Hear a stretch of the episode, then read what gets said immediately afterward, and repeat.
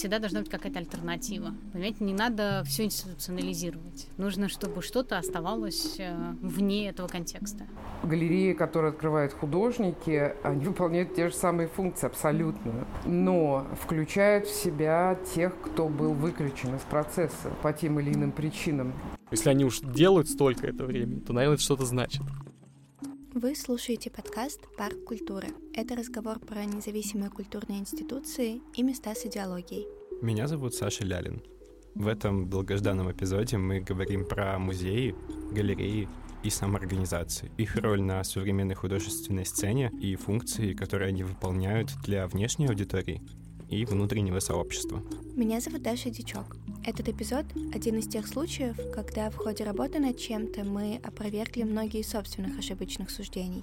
Например, в вопросе борьбы и противостояния институций и самоорганизаций. Для большего погружения в тему подписывайтесь на соцсети парка. Там мы знакомим вас с героями в лицо, делимся полезными материалами и закулисьем проекта. Все ссылки есть в описании к эпизоду и в поисковой строке по запросу подкаст «Парк культуры». Да, и спасибо большое, что пишете отзывы и ставите нам оценки на платформах. Это очень помогает проекту. Продолжайте, пожалуйста, в том же духе, и мы тоже будем продолжать. Сначала я, наверное, скажу, что в отечественной культуре опыт самоорганизации э, невероятно обширен, потому что все, что касается современного искусства развивалось исключительно и только благодаря усилиям самих участников художественного процесса. И в Советском Союзе запрещенное искусство могло осуществиться только в горизонтали самоорганизации. Художники сами э, придумывали выставки, сами их монтировали, сами писали концепции. И это наследие стало первым кирпичом, так сказать, в базис институционального строительства 90-х. Саша Обухова, куратор музея «Гараж». Саша была инициатором большого исследования «Гаража» про художественные самоорганизации в России. Как пишет Саша во вступительном слове к сборнику, посвященному исследованию, далеко не все феномены художественной жизни 2000-х и десятых годов могут быть проиллюстрированы коллекцией гаража. Это касается прежде всего событий, которые относятся к теневой, институционально незафиксированной, истории отечественного искусства. Многое из того, что происходило в художественной жизни за последние десятилетия, уличные фестивали, творческие союзы, выставки в трамвайных депо или лесах. Все это практически никак не фиксировалось в памяти медиа и институций. Получается, целый пласт современного и неинституционального не нашел отражения в исследованиях, крупных выставках и не получил какого-либо внимания. Поэтому осознание вот этой незаполненности, пробела в знании и привело исследователей к теме самоорганизации. Для того, чтобы говорить про альтернативную художественную сцену, сначала нужно посмотреть на то, от чего эта альтернативная сцена отталкивалась и отстраивалась. Музей — это тот самый истеблишмент. Во времена СССР он проводил идеологическую повестку и создавал культурную историю страны, то есть вел некую генеральную линию. В то же время бывали и такие ситуации, когда какой-нибудь музей нового изобразительного искусства боролся с Эрмитажем за коллекцию лучших образцов модернистского искусства, чтобы представить их у себя и быть передовой организацией. То есть это была сфера символической конкуренции в стране, в которой была запрещена конкуренция экономическая. Это то, что позволило нам получить систему развитых государственных музеев, который мы имеем сейчас. Это было странное сочетание закостенелости и попытки быть выше всех, выполнять функции не только сохранения, но и новой репрезентации наследия. Одна из экспертов этого эпизода Катя Суверина. Катя работает в Музее современного искусства «Гараж», занимается журналом об актуальном состоянии художественной среды «Гараж Journal» и курирует издательскую программу музея. А еще Катя организовывает ярмарку Artbook Fair. Это попытка соединить локальных и больших книгоиздателей, создателей графики и других художественных произведений. Катя Суверина со своими коллегами во время обучения в Шанинке организовала там лабораторию публичной истории и сейчас в своих исследованиях акцентирует внимание на музее как пространстве памяти. Приходит перестройка, сначала все еще мы находимся в советском времени, и в перестройку музеи не играют такую большую роль, как играют всякие международные выставки. И открывшиеся какие-то галереи однодневки, какие-то непонятные питерские, в основном, да, какие-то проекты, потому что в Питере находилась альтернативная сцена. Музей продолжает выполнять свою модернистскую функцию, они, значит, сохраняют искусство, ненавидят посетителей и как бы всячески презирают людей, которые не понимают, кто такой, не знаю, там, Гоген. А во время перестройки и после распада СССР, с моей точки зрения, ряд музеев шел в эскапизм, а ряд, таких как ЦДХ, допустим, э, начали совершенно по-другому развиваться. И они даже не робко, а вот прямо с размахом начали проводить разного рода эксперименты. В 89 году в ЦТХ привезли работу известного поп-арт-художника Роберта Раушенберга. На открытии невозможно было просто встать и разглядеть картину. И если вы посмотрите на фотографии, архивные, да, там просто вообще негде было сидеть. Это было событие, да, потому что в советское время такого масштаба фигуру навряд ли бы, конечно, привезли из-за разных обстоятельств. Эскапизм или бегство музеев связано с тем, что в 90-е они оказались в центре дикого капитализма и не знали, что им делать. Им нужно было резко становиться клиентоориентированными, чтобы оставаться актуальными. Они даже не знали, как говорить со своими посетителями, потому что просто с ними не общались. И у этих посетителей отсутствовала, в свою очередь, культура музейного выходного дня. Прийти и посмотреть на чьи-то работы совсем не хотелось потому что эти работы будут непонятными и снобистскими. Они не могли, знаете, открыть кафе, да, как это э, сейчас делают все музеи, и несмотря на то, что э, ряд левых теоретиков обвиняют их в том, что, типа, вы, не знаю, там, торговые центры, вы должны пропагандировать светлое, а вы на самом деле жрачку людям раздаете. Они не могли перестроиться. Это были довольно фригидные, огромные организации с огромной историей, э, с огромным бюрократическим аппаратом, и все, что им оставалось, это изучать собственные фонды. И отчасти, кстати, ряд людей так и сделала. Они начали изучать собственные фонды, вытаскивать из запасников что-то, ротировать э, постоянные выставки и постоянную экспозицию. И так начала происходить вот эта вот сам саморефлексия, но она все-таки была, с моей точки зрения, скопичной. А 90 это э, попытка познать себя, но уйти от внешнего мира абсолютно, потому что, мне кажется, они не понимали, какое место они там занимают. И когда мне задают на лекциях вопросы, как обстояло дело с э, критикой институций в 90-е, я вынуждена отвечать, что никак, потому что их не было. То есть любая э, институция, возникшая в 91-м, 93-м, например, году, это та же самая самоорганизация, у которой не было никаких методологий, никаких э, юридических лиц, э, э, никаких коммерческих э, задач, потому что было смешно рассчитывать на коммерческий успех в культуре, где полностью отсутствует рынок современного искусства. Этот тезис Саши Обуховой может, наверное, показаться немного радикальным, но я понимаю его так. Никто в 90-е не осознавал разделение на основную сцену и альтернативную, помимо, пожалуй, какого-то политического измерения. Поэтому многие новые форматы были возможны в теории, так как стерлись все рамки, но неосуществимы на практике так как произошла полная дезориентация. В то же время есть пример выставки «Территория искусства» в Русском музее в 1990 году, когда вместе с выставкой впервые начали делать образовательную программу. До этого музей не являлся местом распространения знания. Часто был только каталог или брошюрка. Вот и все. А тут первая попытка демократизации происходит еще до изменения политического формата. Музеи постепенно обращаются лицом к посетителям. Они продолжили их ненавидеть, но дискурс уже поменялся. А что касается галерей, здесь вообще сложная конструкция. Рынок был э, дичайший. И здесь основное такое событие, которое можно было бы привести, это, наверное, аукцион Сотбис 88 года, который состоялся в Москве, э, благодаря которому некоторые художники э, проснулись с квартирами на Манхэттене на следующий день, российские, да, и это тоже говорит о том, что они, российские художники, начали уже к тому времени были известны на Западе и стали довольно established людьми. Галереи занимались вопросами рынка, и в это время уже был сформирован ГЦСИ, Государственный центр современного искусства. Он занимался институционализацией доселе никому не нужного современного искусства и процессов вокруг него текущих. Появляется Институт современного искусства ИСИ как место образования художников. Современное искусство производится и коммерциализируется по налаживающимся механизмам. Все выливается в первую Московскую биеннале 2005 года, открытие Центра современного искусства «Винзавод» в 2007 году и Музей современного искусства «Гараж» в 2008 году. А с другой стороны, как бы была субкультура, которая жила своей жизнью. Да, и здесь как бы появляются разнополярные направления. Совершенно.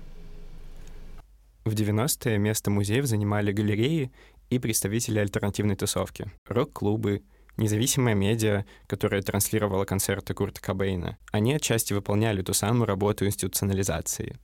Объясняли, что такое перформанс и почему вообще это может быть важно. Коммерциализированные галереи тоже выходили за круг коммерческих функций.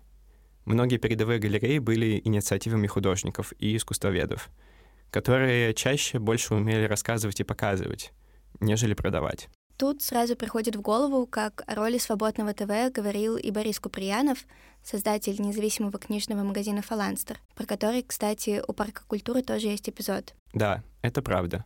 Начало века послужило началом и новой самоорганизованной жизни в нашей стране. Одни из ключевых самоорганизаций — например, Escape, которая отвечала за нон-спектакулярное искусство, или Франция, которая отвечала за политический активизм. И вместе с их возникновением в нулевые музеи тоже начинают играть большую роль. Я бы сказала, что музеи начали переосмыслять себя э, в связи с образовательным поворотом, потому что они поняли, что в принципе являются такими центрами культуры, куда приходят совершенно разные люди. Вот в какой-то момент, когда они поняли, что туда приходят разные люди, появилось вот это огромное понятие инклюзии, которое говорит о том, что мы прежде всего включаем не тех, кого мы можем назвать людьми с э, разного рода, там, не знаю, особенностями, да, а всех. И вот тогда это пространство, мне кажется, начало становиться открытым, но все-таки не демократичным. Да, потому что демократизация это когда зритель приходит и партиципаторно, не знаю, репрезентативно участвует в выборе выставки.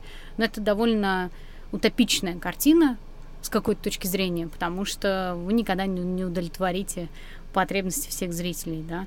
И вы начинаете с того, что вы хотите, чтобы ваше пространство физически было доступным для людей, потом оно должно быть доступно как-то психологически, да, и вы понимаете, допустим, то, что вы не знаете собственную публику. Она может прийти совершенно разная. А, эти люди могут знать э, все о теории игр, не знаю, там, о современной гейм-культуре, но при этом они совершенно не знают, кто такой Рембрандт, и это вообще ни о чем не говорит ну, в 21 веке это точно ни о чем не говорит. И вот когда ряд музеев до этого дотумкали, да, они начали совершенно по-другому относиться к публике как таковой. Они начали быть более открытыми, они поменяли свою функцию, они начали проводить разного рода, да даже просто какие-то групповые сессии с людьми, э, начали проводить книжные клубы.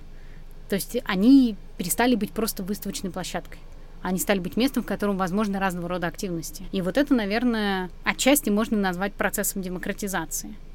Своеобразный отход от формата музея как хранилища искусства, который происходит в десятые годы, это, в свою очередь, еще один шаг в сторону уменьшения степени закрытости музея в отношении широкой публики посетителей, но, пожалуй, все еще не в отношении художников. Художники, в свою очередь, переоткрывают для себя самоорганизации.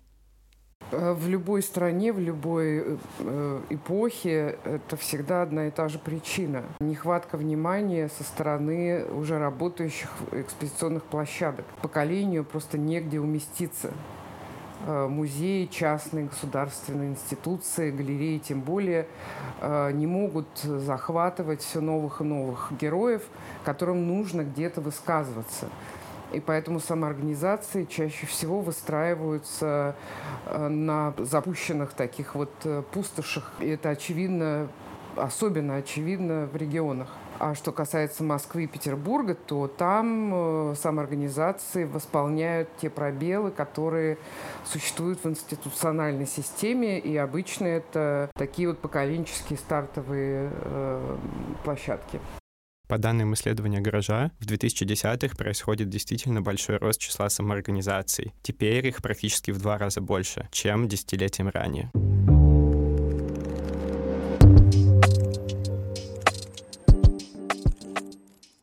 Определения, которые исследователи и эксперты дают самоорганизации или в англоязычном варианте Artist Run Spaces, варьируются. Под термин попадают совершенно разные формы сосуществования художников объединение в виде событийного фестиваля, группы, которые создают уличное искусство, или полноценные галереи с потолком и стенами. Различаются и принципы принятия решений, хотя, конечно, чаще всего они выстраиваются вокруг коллективности. Меняется и степень открытости.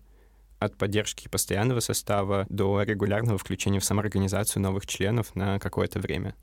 То есть, с одной стороны, у самоорганизации есть какие-то фундаментальные общие черты, с другой стороны, особенности. Но главное, что отличает э, самоорганизацию от галереи «Триумф», заключается в том, что для художников, создающих галерею или выставочный зал, обмен информацией в сфере искусства не является бизнесом это их потребность э, не, не столько экономического, сколько социального и морального выживания в профессии.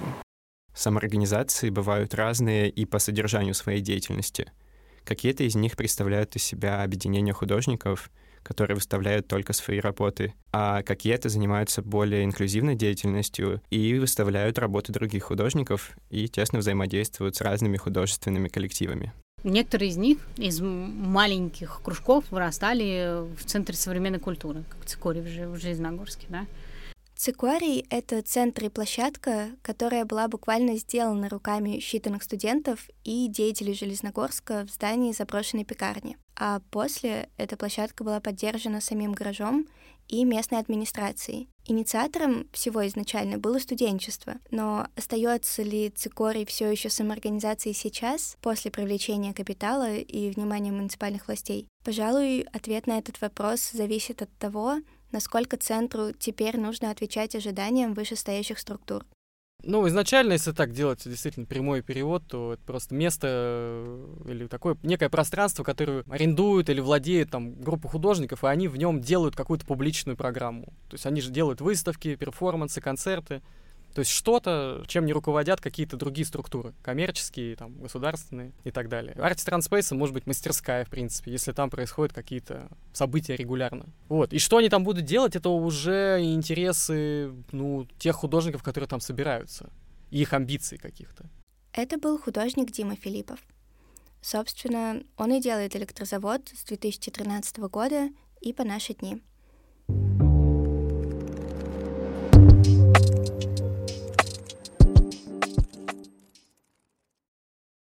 То есть тут можно, да, найти эти связи времени, найти связи с какими-то там и протестами, всплеском вот такой какой-то низовой активности. Там Окупай Абай в то время был, такое культурное событие. И много было условного пафоса, вот этого изменения, что сейчас, вот сейчас наберется это какая-то критическая масса, и мы как-то изменим тот мир, в котором мы живем. Но при этом а, участники, которые это все затевали, они учились в... То есть они были или выпускниками школы «Свободные мастерские» при Музее Московском современного искусства, или они учились в Институте проблем современного искусства, ныне просто Институт современного искусства имени Иосифа Бакштейна.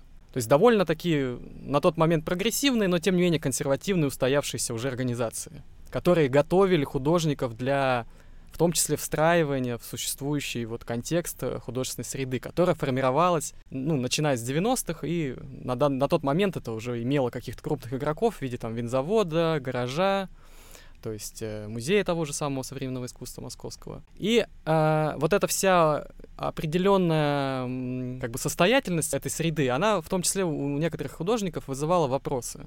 То есть, чтобы условно попасть в эти ситуации, в эти структуры, нужно было как бы определенные действия совершать. То есть знакомиться с правильными людьми, ходить э, на эти вернисажи, где уже условно позиции как бы власти были распределены. И молодые художники что, на что могли претендовать?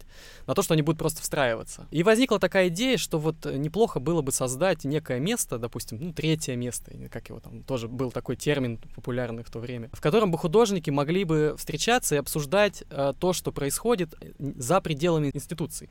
Потому что то ты в школе находишься условно, то ты находишься на выставке или в музее, и это могли быть мастерские какие-то условно, но они, мастерские, они не действовали системно. То есть это условно как бы они были аналогом, наверное, как бы кухонь таких советских, да, когда там можно было обсуждать и за глаза кого-то там критиковать, что и так далее. А там возникла идея, что можно еще э, создать некое публичное поле, в которое приглашать э, художников э, и им сочувствующих зрителей, чтобы создать некую среду такого отстраненного, но наблюдательного взгляда за какими-то процессами. То есть создать какую-то, может быть, критическую дистанцию по отношению к тому, что происходит. При этом, конечно, мы все были а, в чем-то уже заражены вот этой системой обучения, образования, в которой мы находились. И создать что-то радикально новое мы, конечно, не могли. То есть мы использовали тех же людей, наших студентов, то есть мы использовали их энергию вот этого протеста, может быть.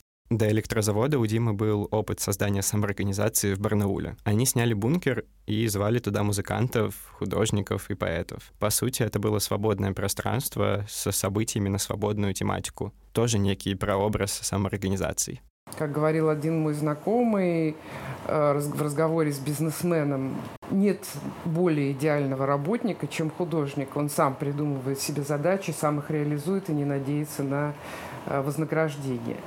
Э, прикарный труд, которым в основном заняты все задействованные вот в этой сфере современного искусства, порождает удивительные подвиги, такие творческие поступки, когда Э, есть одна большая задача – высказаться в этом эстетическом поле так, чтобы тебя услышали. Ты можешь сколько угодно сидеть у себя в мастерской и думать о том, что бы ты хотел сделать. Но в какой-то момент ты должен принять решение, что ты должен все-таки это сделать здесь и сейчас. Для этого тебе нужно, э, там, не знаю, 10 тысяч рублей и 100 квадратных метров.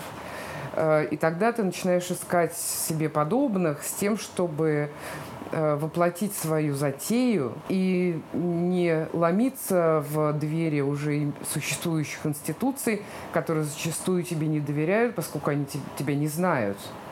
Тебя кто-то когда-то тебя должны узнать, соответственно, ты сам должен себя узнать. Поэтому ты берешь своих друзей, вы идете э, в железнодорожное депо, которое закрыто много лет, и прямо на рельсах воплощаете свои самые безумные мечты, без кураторов, без э, меценатов, начальников и тех, кто вам будет говорить, как хорошо, а как плохо.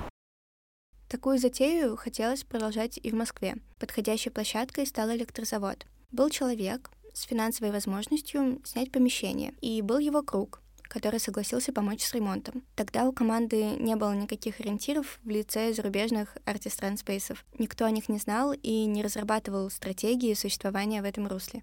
То есть это, по сути, как коллективный съем жилья, условно. Вот вы, когда снимаете квартиру, там, не знаю, многие студенты, вот в том числе, которые учились в институте, приезжали, снимали там четырехкомнатные квартиры, эти были такие места встречи, как места силы на какой-то период времени. И бизнес какого-то планирования, условно, там, покупка техники, а, аренда какой-то, какого-то оборудования, в том числе, там, не знаю, зарплата каким-то наемным сотрудникам, она, конечно, просто не была включена вообще то есть мы об этом не думали. И тем самым у нас было единственное, и до сих пор остается, единственное вот это тело платежа — это арендный платеж за помещение когда они встречаются с себе подобными, причем не только с художниками, с поэтами, музыкантами, рэперами, представителями разных контркультур, там, панками и так далее. Э, им нужно создать вот эту энергетику общения, это место, где она реализуется. И тогда выстраивается уже поколенческая культура, которая потом втекает уже и в музей, и в Центр современного искусства. А уже появляются более серьезные деньги, а иногда не появляются, кстати говоря, особенно если мы говорим о регионах. На самом деле, именно в самоорганизациях часто зарождаются новые направления в искусстве и культурные явления в целом. Особенно это касается малых городов, в которых нет больших институций и художникам, как и многим другим культурным активистам, часто попросту не у кого найти поддержку. Приходится искать пустующее депо, фабричное помещение и создавать локальную культуру там. Мне кажется, это какая-то российская такая история, что у нас галерея воспринимается как э, абсолютно, ну, таким налетом или коммерческого, или что-то государственного. И на удивление мое, даже э, мои преподаватели там по МПСИ там и так далее, они как бы тоже к этому относились так, ну вы теперь галерея, значит, что вы будете продавать что-то? Хотя галерея, как бы если вы посмотрите на то, как называется Artist Transpace, они могут называться как угодно вообще. Это просто слова. То есть в этом смысле мы самозванцы. У нас нету какого-то устава, у нас нету вообще каких-то юридических документов. У нас есть ИП, на котором мы снимаем помещение. И эти ИП, они менялись всегда. То есть это просто обертка.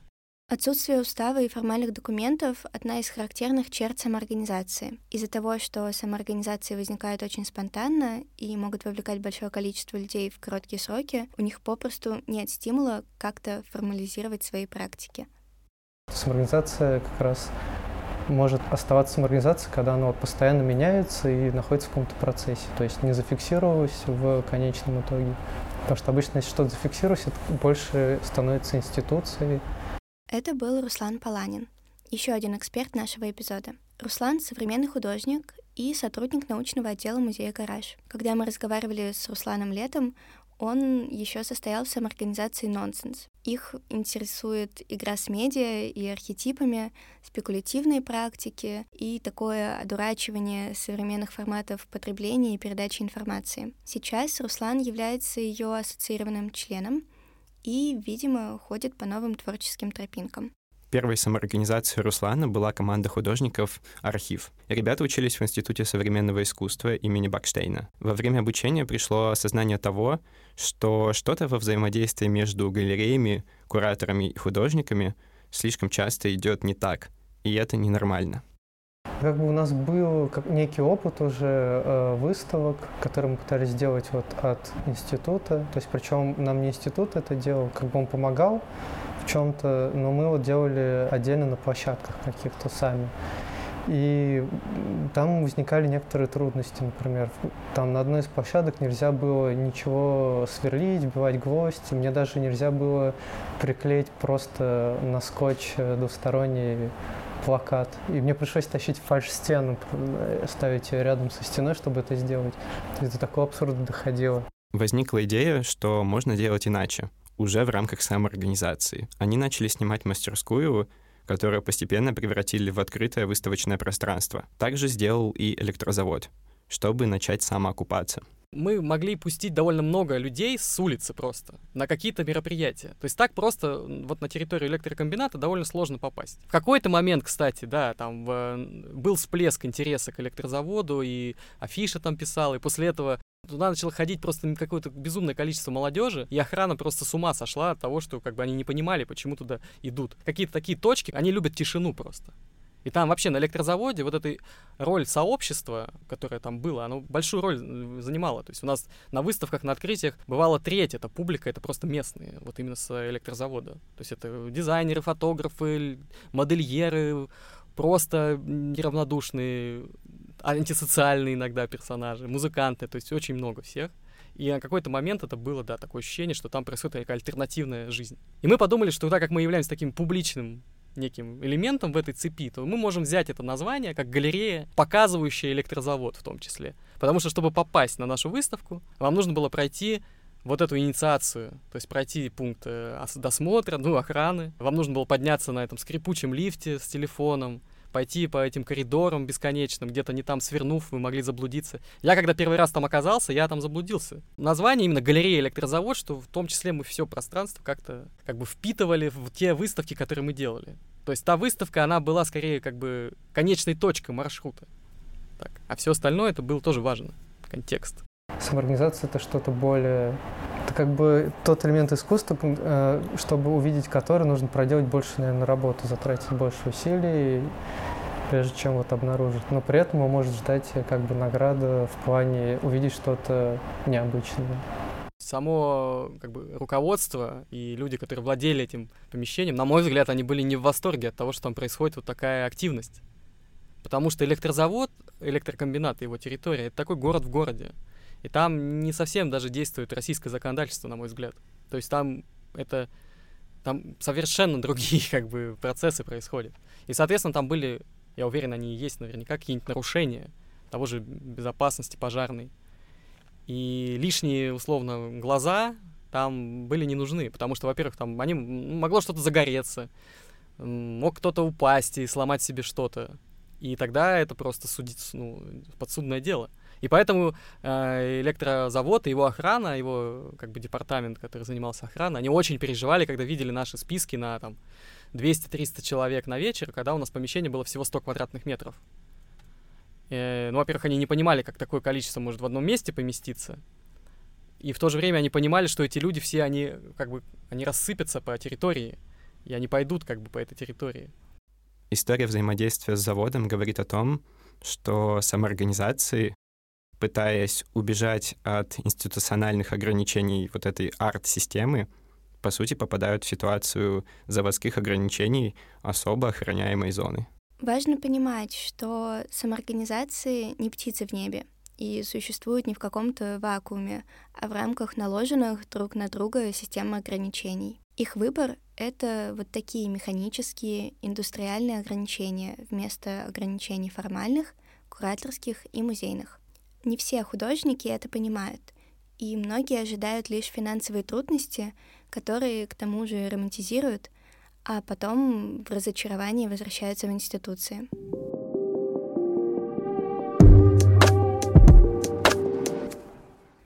Несмотря на то, что в целом электрозавод опирается на принципы коллективности, он не позиционирует себя как горизонтальная организация. Это достаточно распространено среди самоорганизаций. Из-за их неформальности в коллективе часто не возникает отношений взаимной подотчетности и ответственности перед друг другом.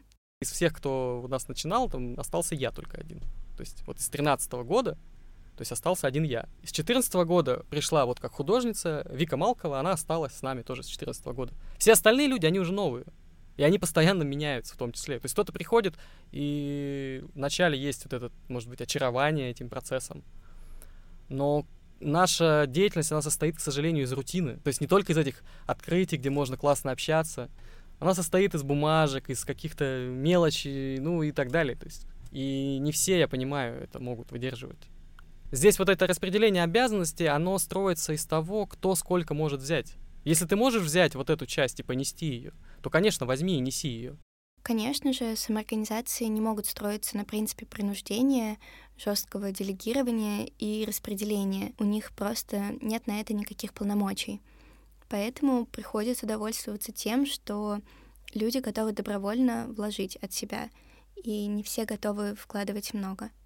Ну вот как раз, мне кажется, мы с Ритой такие многозадачники, которые и тексты написать, и рассылку сделать, и с художниками поговорить. Вот Рита как раз сейчас участвует в кураторской этой группе, которая занимается отбором.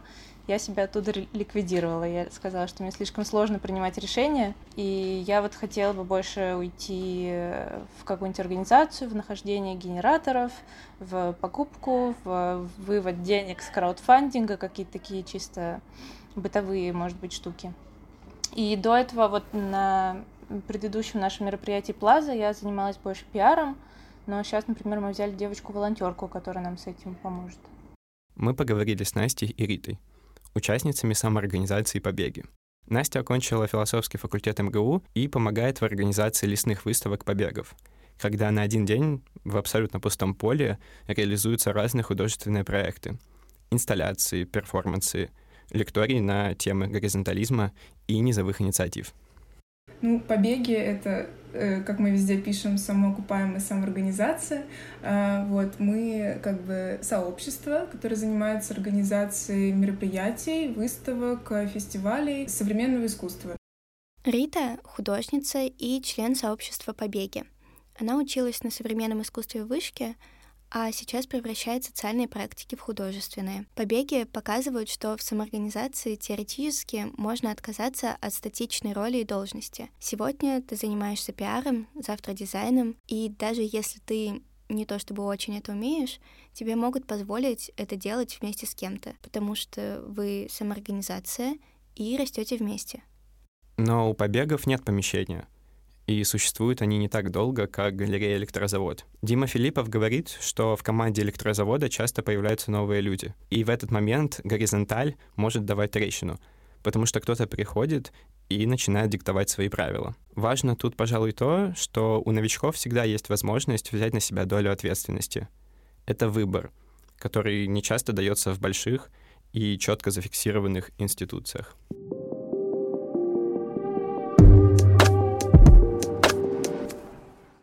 Ну и опять же, мы делаем это, скорее всего, для той аудитории, которая так понимает, что происходит. То есть мы не миссионеры в этом смысле, мы лаборатория для сообщества. То, о чем говорит Дима Филиппов, это очень важная мысль про разделение функций. Институции лучше выполняют образовательную функцию, а поле экспериментов остается для нишевых организаций. Помните, в начале эпизода мы говорили про 90-е и про то, как громоздкие институции не могли перенастроиться и начать воспринимать себя как образовательные центры. Сейчас все уже не так. музеи наконец-то научились передавать информацию своим посетителям и, пожалуй, могут делать это масштабнее, круче и гораздо грандиознее, нежели даже целое собрание самоорганизаций. То есть у меня есть, наверное, какое-то ощущение того, что моя деятельность э, как-то влияет на какое-то сообщество. Я это называю социальной жизнью своей. То есть вот там у меня происходит социальная жизнь, у меня есть жизнь такая личная, есть как бы творческая жизнь еще, когда художник я работаю. То есть это такой, наверное, один из способов жить полноценно, можно так вот, если как бы говорить. И я не знаю, что будет, если этого, это перестанет существовать. То есть у нас были разные практики, мы делали и квартирные галереи, у нас был опыт э, с другом, коллегой делали. И мы делали такие экспедиционные вещи, мы ездили по России, в, сами создавая себе маршруты и потом делая такие книги, отчеты по этим путешествиям. То есть мы разные форматы пробовали. Просто те форматы, они вспыхивают и уходят, а этот формат, он уже как-то вот укоренился. Это тоже важная такая вещь про места встречи. И часто наша галерея, это была не просто галерея, где там открытие, которое идет с 7 до 9 до 10 вечера. Это были такие события, где обсуждались ну, все вопросы вообще. То есть и вопросы того вообще, как, э, как тебе заниматься искусством, и как тебе жить, и вообще, и так далее, и так далее. То есть это как бы школа такая жизни в чем-то была для некоторых, я уверен. Дима говорит об электрозаводе как о неком пространстве для проявления сообщества. Всем нужны относительно неформальные места, где можно пробовать новое, общаться с разными людьми, иногда даже ссориться. Например, для книжного сообщества таким местом часто становится лекторий, который сегодня делают многие книжные магазины. В случае художественного сообщества площадки самоорганизации становятся оптимальным местом для диалога.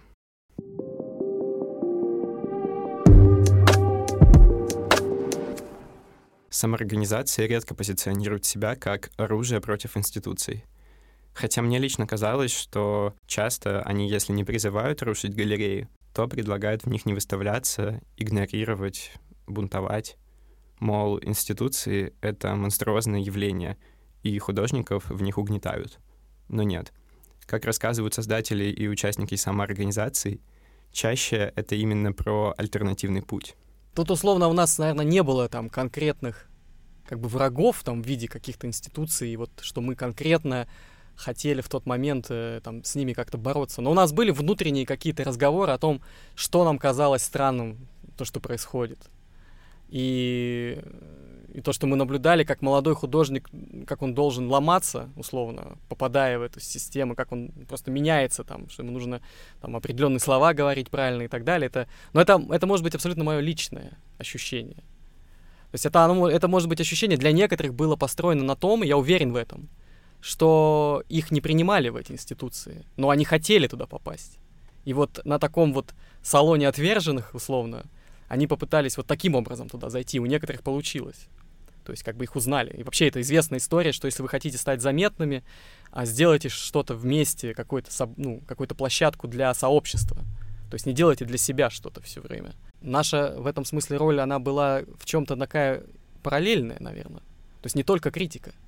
То есть это выстраивание некой параллельной такой инфраструктуры, где мы создавали, в принципе, тот э, продукт, если так, я не люблю это слово, но тем не менее, вот эти ивенты, события, которые абсолютно не уступали по качеству тем событиям, которые делали крупные галереи, имея штат. Другое заблуждение, которое так и не осталось до конца проявленным в наших глазах, это вопрос о том, хотят ли самоорганизации действительно стать институциями или приводить своих художников в институции, или они самоценны и независимы в этом плане. И на самом деле здесь есть разные мнения ну, не знаю, на примере той же типографии, какой-нибудь Краснодарской, они уже превращаются в такую, мне кажется, как институцию все таки И это даже была такая дискуссия, в принципе, что у нас почему-то считается, что это такой естественный путь развития, что вот ты из малой какой-то инициативы, Uh, вот, видимо, вот это имперским, подражая имперским амбициям, должен разрастаться и захватывать какие-то новые территории. То есть как бы становиться важным игроком. В регионах, допустим, часто происходит такая ситуация, что за неимением какой-то инфраструктуры искусства молодые художники собираются и сами себя называют там центром современного искусства, там, даже музеем, то есть они имитируют, то есть как карго-культ, они имитируют ту инфраструктуру, которой нет. Тем самым вот этих богов э, э, из столицы пытаются приманить, что там гараж к ним приехал и дал денег. Мнение Димы — это скорее исключение из правил. Исследователи, напротив, все же чаще придерживаются противоположного мнения. Ну, я честно вам скажу, я не вижу здесь альтернативы какой-то серьезной, кроме институциональной конкуренции, когда художники самоорганизуются именно для того, чтобы в конечном итоге прийти в институции, самим стать такой институцией.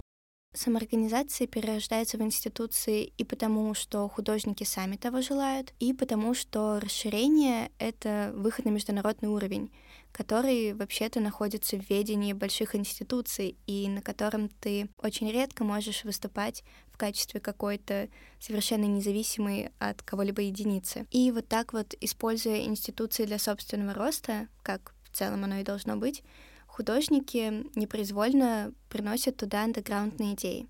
Но при этом нельзя сказать, что это очень хорошо для условного и образного развития культуры. Мнение Димы, возможно, стоит придерживаться чаще. Вот я как бы против такой всеобщей институционализации. Да? Если у вас есть э, Artist Run Space, его срочно нужно институционализировать, значит, э, ввалить в него кучу государственного бабла, чтобы он процветал, там, да, там все было хорошо. Ничего хорошего из этого не выйдет. Всегда должна быть какая-то альтернатива. Понимаете, не надо все институционализировать.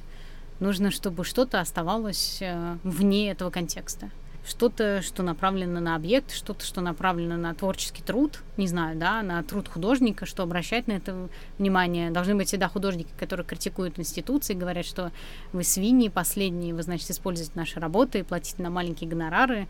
Только так, в такой диалектике будет существовать и развиваться как бы культурная среда. Потому что если вы все институционализируете, у вас получится очередной Советский Союз с союзами художников, писателей и прочих, да, и с э, э, теми, кто бездари.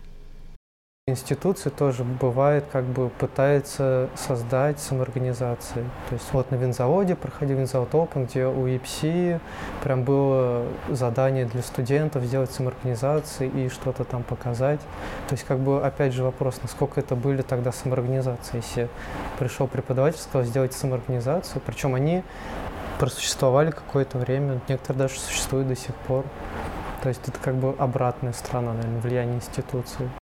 Эта история, на мой взгляд, напоминает историю о каких-то подобных кроликах или о партиях-спойлерах, которых создают партии власти для того, чтобы как-то помешаться с голосами избирателей. Крупные институции, которые имеют средства и время на то, чтобы экспериментировать, но слишком дорожат авторитетом, чтобы эти эксперименты воплощать сразу у себя в стенах, могут действительно вот так вот брать и пользоваться потенциалом институций для открытия каких-то новых решений. И в общем и целом это вполне нормальное развитие индустрии.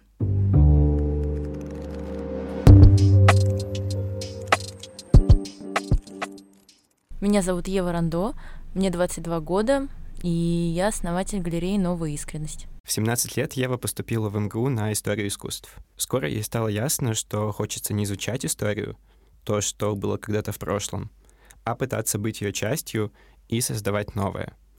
Она пробовала работать медиатором и водить экскурсии в МАМ и музей Щусева, но не видела там больших перспектив. В нашем разговоре галереи занимают такое серединное положение между крупными институциями, то есть музеями, и достаточно локальными или нишевыми самоорганизациями. Да, они продают работы, постоянно проводят выставки, но при этом в большей степени склонны работать с молодыми художниками, устанавливать низкий порог входа и взаимодействовать с локальным контекстом, нежели крупные музеи. Галереи попросту более поворотливые и открытые. Хотя, конечно, не все. Также одной из причин, по которой я решила именно создать институцию, а не примкнуть какой-либо, а, было то, что у меня как бы интересы не пересекались с, существующими пространствами, потому что мне нужна была свобода не только для себя, но и для художников, интересы которых в многих пространствах как бы не выслушиваются и не соблюдаются. Вот.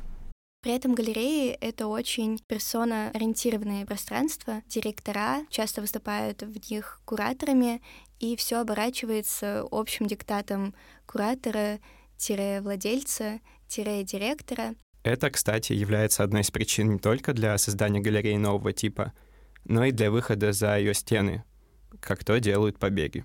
Все эти разговоры про то, какие галеристы, институции, музеи плохие и злые, я думаю, что каждый из нас их слышит, если не каждый день, то частенько. И мы вот как-то пытаемся опровергать этот миф про злых кураторов, которые доминируют над художниками и выстраивают только свою какую-то позицию. Важный момент то, что мы всегда ищем именно авторское художественное высказывание, никогда никому ничего не навязываем, не редактируем тексты художников, наше название само за себя говорит. Я это интерпретирую частично как побег в лес, что как бы мы убежали от вот этих вот институций, какой-то структуры и э, решили, что лес какое-то более свободное пространство. Ну, это в каком-то роде тусовки, но нет претенциозности, которая есть при посещении выставок э, действительно в Белом Кубе. Забавно, что на выставке побегов в лесу летом 2021 года кто-то специально поставил белые стены для экспозиции своей работы, чтобы воспроизвести пространство галереи. Как мы позже выяснили, это была новая искренность. Для нее и для Евы Рандо, как я верю, действительно важно позиционировать свою галерейность и то, что они являются частью этого сообщества галерей, при этом все же несколько отличаясь от стандартного представление о галерее в России.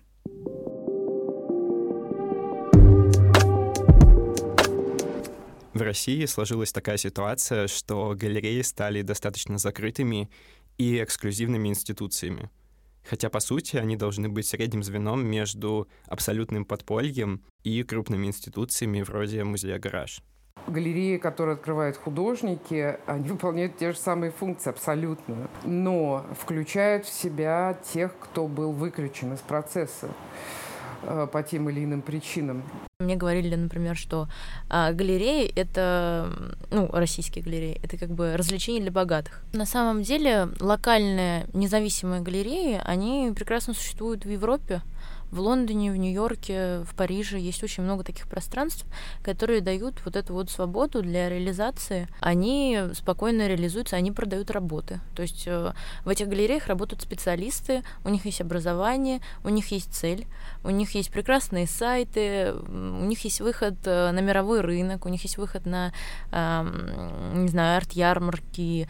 А, и они, правда, продают работы, но в среднем таком диапазоне цен. То есть, например, условно говоря, а, я сейчас сотрудничаю с галереей в Лондоне, они продают свои работы там до тысячи фунтов. Вот. Ну, то есть это не там 50 тысяч евро, это вот такие диапазоны, которыми вот у нас в основном маневрируют галереи, то есть вот они в, так, в таком диапазоне цен работают. Вот, то есть и, и там быть такой галереей абсолютно нормально, то есть э, это не значит, что это какой-то там детский лепет, что это, ну, какая-то нелепая штука, которая закроется. Нет, к ним относятся вполне нормально. В принципе, за ними идет сейчас современная культура.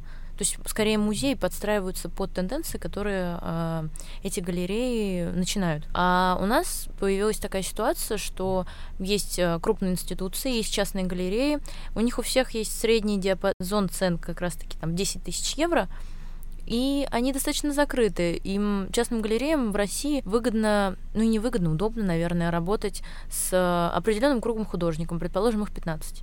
15 художникам, которым сейчас уже исполнилось лет по 50, всех их продают, продают своим знакомым, то есть вот у этих галерей есть там круг знакомых, которые покупают, и круг знакомых, которых они продают.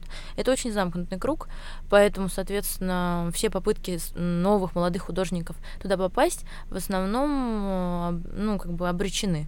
И, ну, есть исключения, когда они думают, да, нужно взять одного молодого художника, продавать его подешевле, таким образом мы как бы покажем свою современность. Да, есть такие, они выбирают жертву, они, они как бы ее продают, и все отлично, но с тем наплывом и количеством художников, которые есть сейчас, э, с тем запросом культуры, который э, тоже существует сейчас, э, они не справляются и не могут. А новые институции, которые появляются, да, то есть, например, моя они как бы по общепринятым каким-то восприятиям галерей в России именно, они не вписываются. То есть э, нас серьезно не воспринимают, хотя э, нас воспринимают серьезно галереи, которые существуют за рубежом.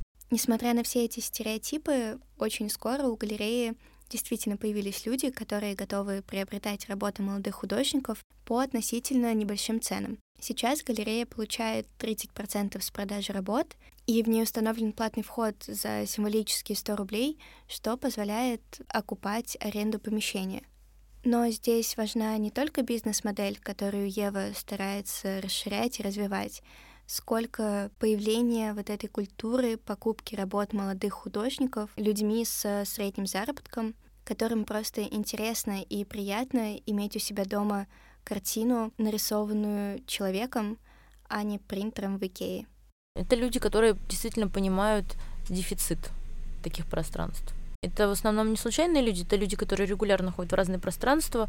Мы э, занимались достаточно, ну там, мало занимались рекламой, поэтому все люди, которые к нам пришли, пришли в основном от художников, э, которых, которых мы выставляли, от людей, которые регулярно мониторят за выставками в Москве, то есть они регулярно посещают э, много разных галерей, вот, либо это там люди, которые меня хорошо знают, там, по моей предыдущей какой-то деятельности. Наша аудитория, она хорошо понимает понимает, что мы делаем и зачем. То есть это в основном не люди, которые просто случайно зашли и, например, требуют от нас такого же уровня, как э, там больших музеев. У галереи просто меньше ресурсов. И меньше ресурсов, чем большой организации, которая в состоянии сделать какой-то там мегапроект. Но, тем не менее, галереи продолжают, э, да, у них тоже есть э, выставочный план, к ним ходят люди, но они как-то должны выживать экономически. И чтобы это делать, они все-таки должны продавать свои работы, точнее своих художников. Да, и они не могут пока от этого никуда деться. Они должны продавать билеты на свои выставки, поэтому продавая билеты на свои выставки, они все-таки делают хорошие экспозиции. Плохо так, наверное, говорить, да, я говорю в таком капиталистически производственном ключе, но это, с моей точки зрения, какая-никакая, но реальность, и она э, хорошо повлияла на галерейное пространство, на то, что они пытаются поменять логику своего существования для того, чтобы привлечь посетителей. Так же, как и музеи это делают. Да, просто музей это делает гораздо медленнее в связи с бюрократическими аппаратами и в связи с тем, что как бы, ну, им надо больше времени, чтобы разогнаться, чем маленькая галерея. Гибкость галерей — это и про возможность установить достаточно низкий порог входа и взять к себе какого-то экспериментального художника или очень молодого художника без излишней потери авторитета. Это про сближение художника с нашим временем и с покупателем нашего времени. И эта история является неотъемлемым атрибутом галерей по типу новой искренности. Это то, что Катя Суверина называет объектностью в галерее. Мне вот больше по душе то, что делают э, DIY-проекты, маленькие ярмарки, всякие там ЗИН истории, да, потому что на данный момент э, я думаю, что вот это тот э, нишевый формат, за которым э, такое будущее объекта, я бы сказала, потому что объект немножко пропадает из э, экспозиционной деятельности. А когда вы приходите на какую-то ярмарку, э, маленькую, не знаю, вы поддерживаете какого-то маленького местного художника, вы знаете, что это именно он сделал эту работу, а не знаю, не помощники в мастерской вот этого художника сделали реплику вот той работы, которая когда-то была на биеннале в Венеции в каком-то бородатом году, и вот мы теперь ее воспроизводим здесь, да, и вот это про объектность и про прозрачность отношений.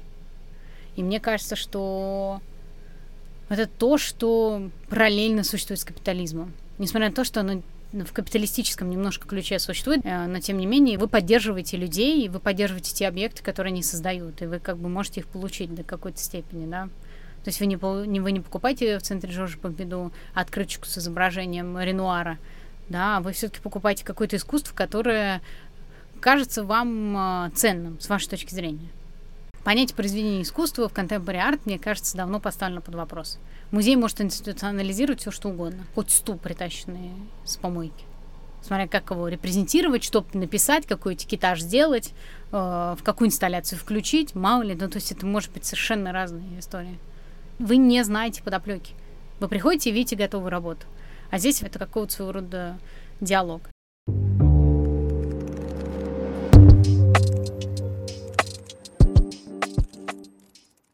Исследования показывают, что самоорганизации становится больше, но живут они все меньше.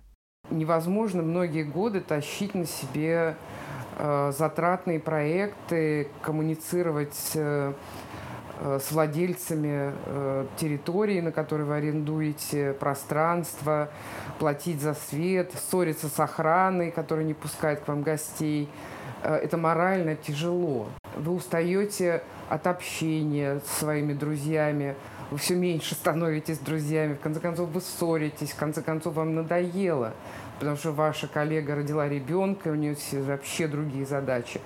Э, другой ваш друг э, занялся бизнесом и, и устал от искусства, а вы устали тащить все на себе, и все, все разваливается в один момент.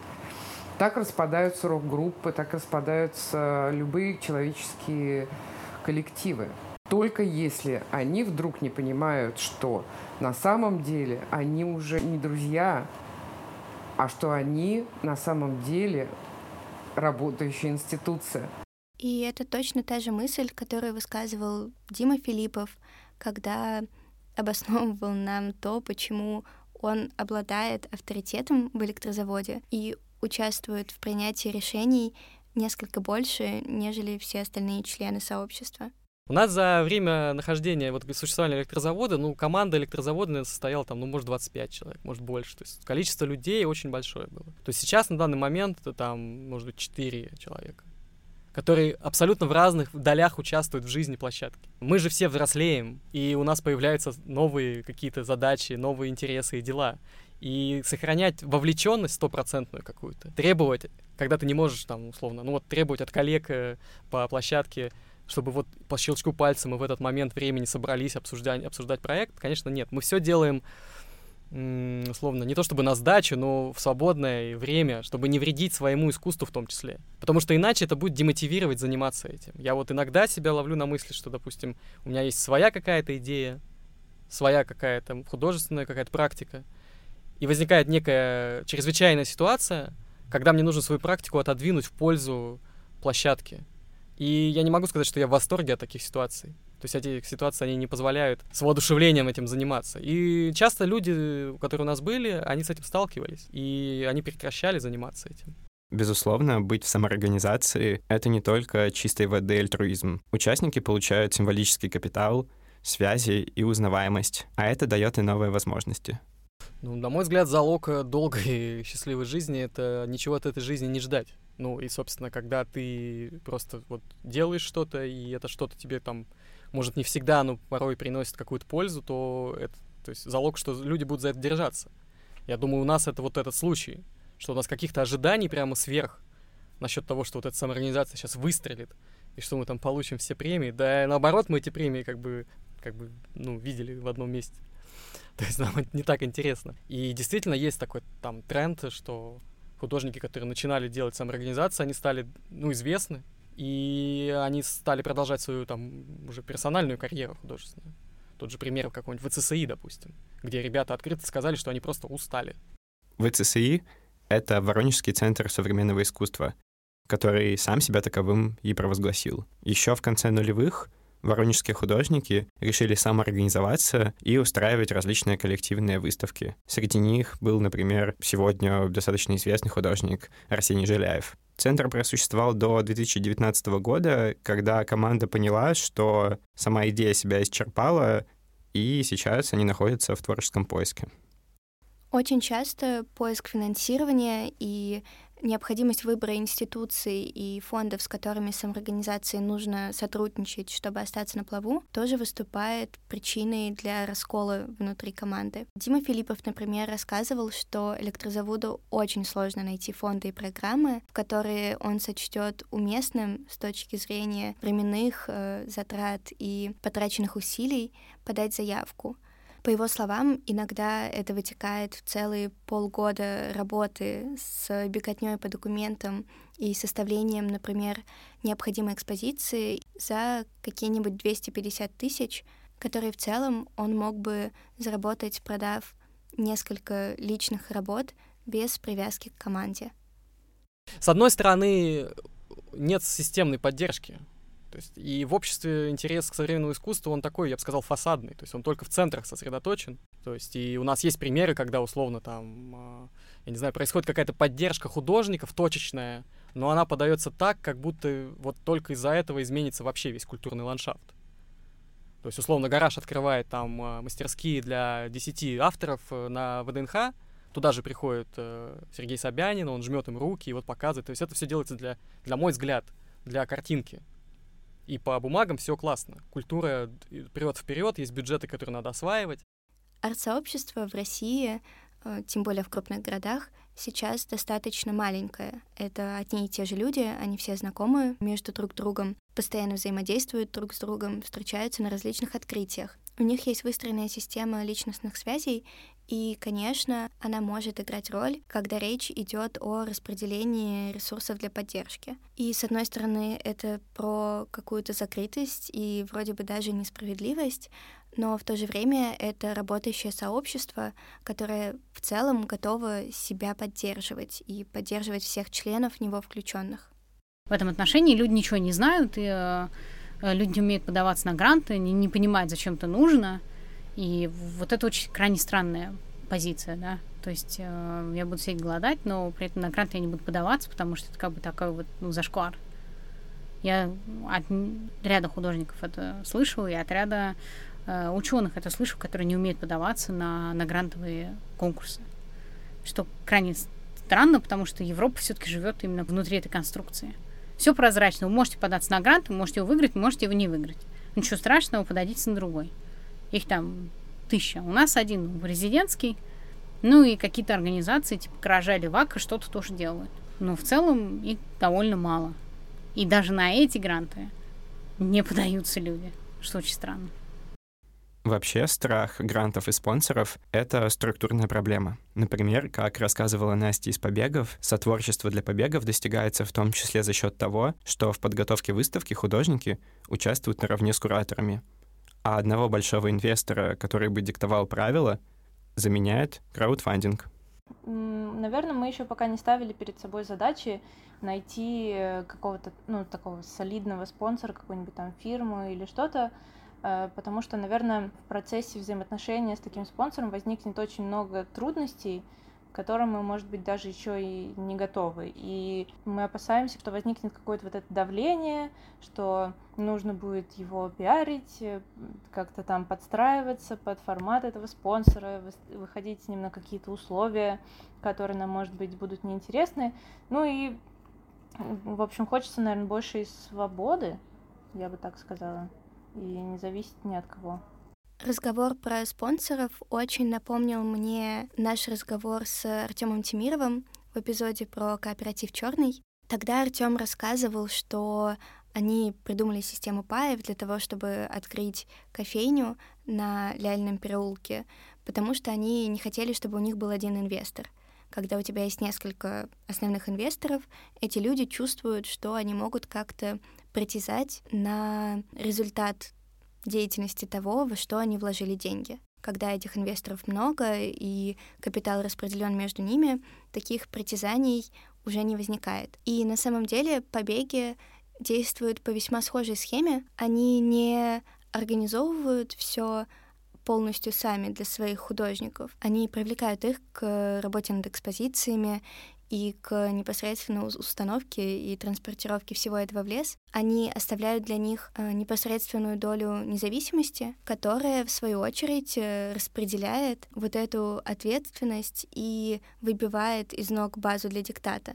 Когда ты организуешь все для 40 художников, ты чувствуешь, что тебе кто-то что-то должен. Когда ты организуешь это вместе с 40 художниками, никто никому не должен.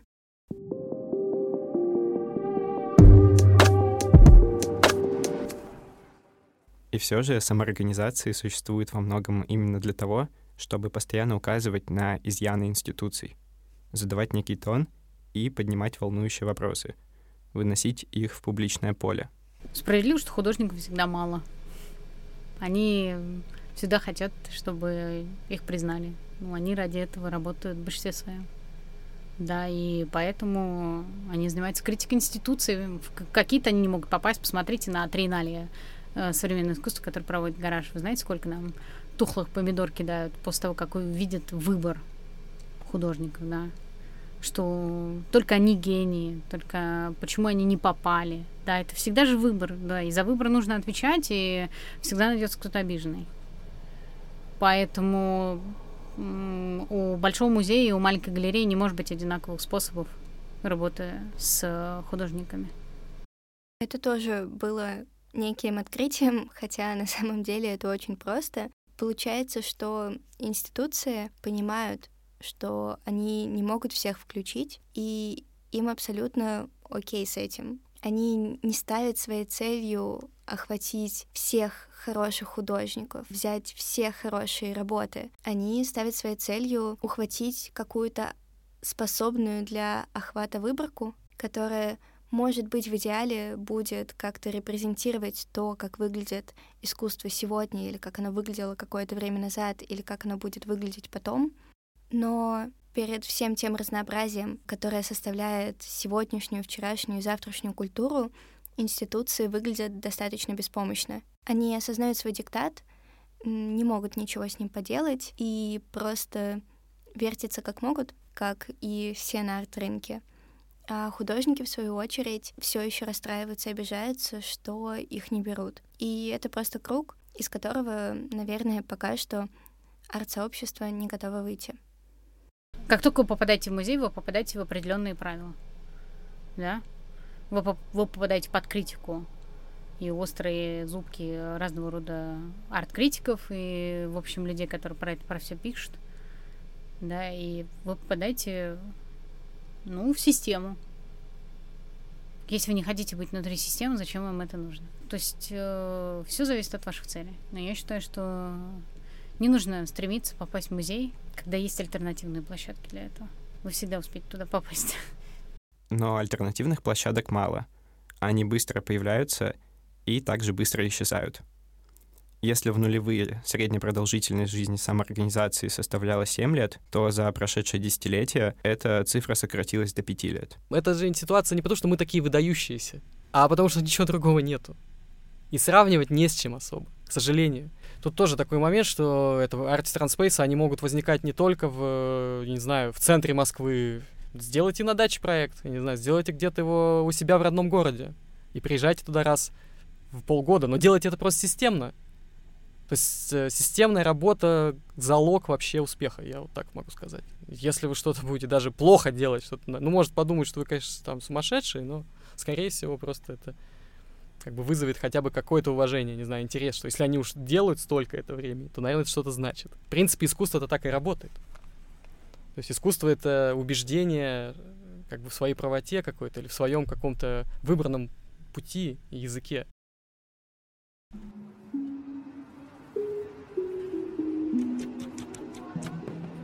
Вы слушали четвертый эпизод подкаста «Парк культуры». Мы говорили про музеи, галереи и самоорганизации. Наш подкаст — такой же независимый культурный проект, как галерея «Электрозавод», «Побеги» или «Новая искренность». Узнать больше по теме этого и других эпизодов можно на сайте Парка культуры vkparkkультуры.com и в наших социальных сетях. То есть в Инстаграме, Телеграме, ВКонтакте и Фейсбуке. Мы публикуем материалы о проекте, выдержки в форме статей, подборки и просто интересуемся вашим мнением. В следующем эпизоде мы будем говорить про новые формы деятельности театров, и я уже не могу дождаться. А до этого выпустим нечто необычное и, надеемся, интересное про издательство от Маркина.